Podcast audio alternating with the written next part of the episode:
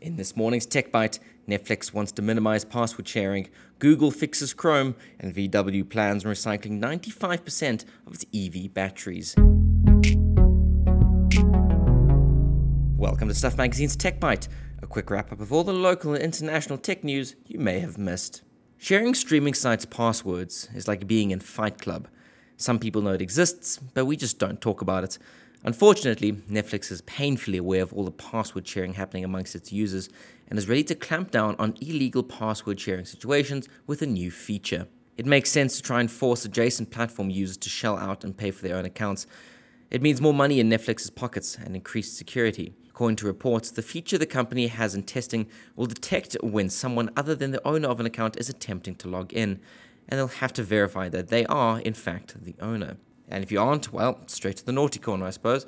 Password sharing is something we have to learn to live with, said Netflix co CEO Reed Hastings in 2016. There's so much legitimate password sharing, such as with spouses or children, there's no bright line, and we're doing fine as is. Of course, password sharing is likely one of the most challenging behaviors to track or police, you can't really enforce it, especially if the account owner will guide those being tested through the verification process anyway. The verification will reportedly include receiving a code via email or SMS.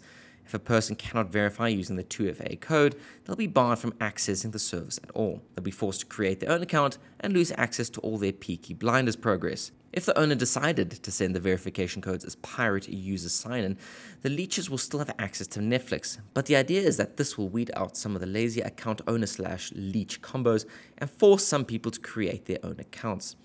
If you fall into this category, why not go ahead and make your own account right now? It's totally worth it, we promise. It's well known by now that Google Chrome isn't particularly kind with its memory usage. It's a bit of a RAM glutton. Fortunately, this is being addressed in the newest update to the browser. Post on the Chromium blog by Chrome product manager Mark Chang explains that Google is using its own advanced memory allocator, Partition Alloc, to cut down on memory usage across Chrome. Partition Alloc is optimized for low allocation latency, space efficiency, and security, and is now used everywhere on Chrome for Android and 64 bit Windows, and has been able to significantly cut down on memory usage, on Windows at least. In Chrome M89, we're seeing significant memory savings on Windows, up to 22% in the browser process, 8% in the renderer, and 3% in the GPU. Even more than that, we've improved browser responsiveness by up to 9%, said Chang. Additionally, the browser is now more efficient when it comes to using and discarding memory. The browser can now reclaim up to 100 megabytes per tab by getting rid of memory that isn't actively being used. For example, images or videos that have been scrolled past but aren't actively in view anymore. As for macOS, Google's refining its browser there in a similar way. It's managed to cut memory usage by 8%, which is worth 1 gigabyte of memory in some cases. Furthermore, by using tab throttling on inactive pages, Google has managed to improve Apple Energy Impact scores on background pages by 65%, keeping your Mac cooler and those fans much quieter. Automaker Volkswagen might not be on South Africa's radar all that much when it comes to electric cars, but they're going to be.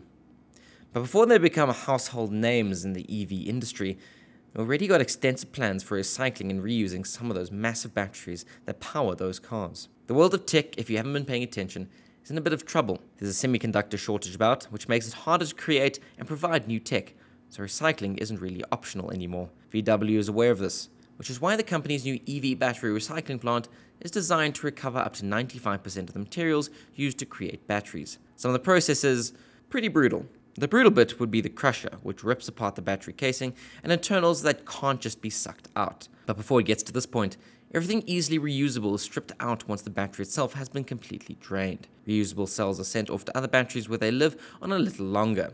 Then comes the crusher. This renders down the casing to shreds of metal and chemicals, which are processed to recover electrolytes in liquid form, so called black powder, which includes elements like lithium, manganese, cobalt, and graphite, and magnetic metals. Later, non magnetic metal is separated from plastic, leaving VW with a bunch of bits it can reintroduce into its production lines.